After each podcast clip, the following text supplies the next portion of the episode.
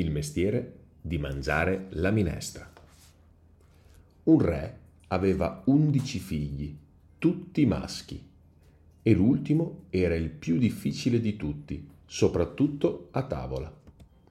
Non voleva mangiare né questo né quello, e tantomeno la minestra, che gli faceva schifo. Ma la minestra contiene un sacco di cose galleggianti che fanno bene ai bambini, e così la regina, ormai disperata, decise un giorno di offrire al principino una moneta d'oro per ogni piatto di minestra che avrebbe mangiato. Il principino, che era molto interessato alle monete d'oro, accettò la proposta e cominciò a mangiare la minestra, anche se a ogni cucchiaiata faceva certe smorfie da impiccato. Crescendo, il principino si convinse che da grande avrebbe fatto di mestiere il mangiatore di minestra. Pagano bene, diceva agli amici, ma a te la minestra non piace. Il lavoro è lavoro, rispondeva saggiamente. Bisogna pur fare dei sacrifici nella vita. Quando raggiunse l'età in cui si desidera andare in giro a conoscere il mondo, salutò padre, madre e fratelli e si mise in viaggio.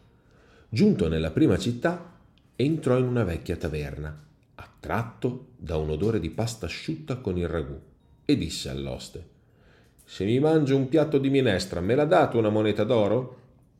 L'oste, che aveva riconosciuto il principino, pensò che non era il caso di dirgli di no e pensò pure che gli avrebbe fatto una bella pubblicità la notizia che il figlio del re era venuto a mangiare la minestra nella sua vecchia taverna.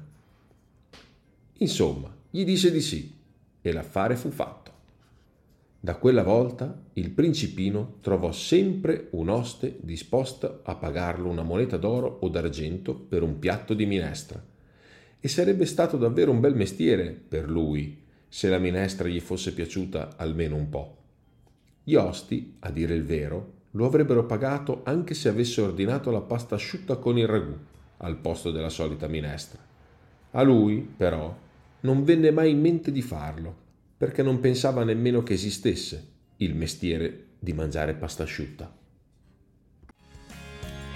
Spargi la voce, le favole dell'unicorno ti aspettano e aspettano anche i tuoi amici. Digli di seguirci su Spotify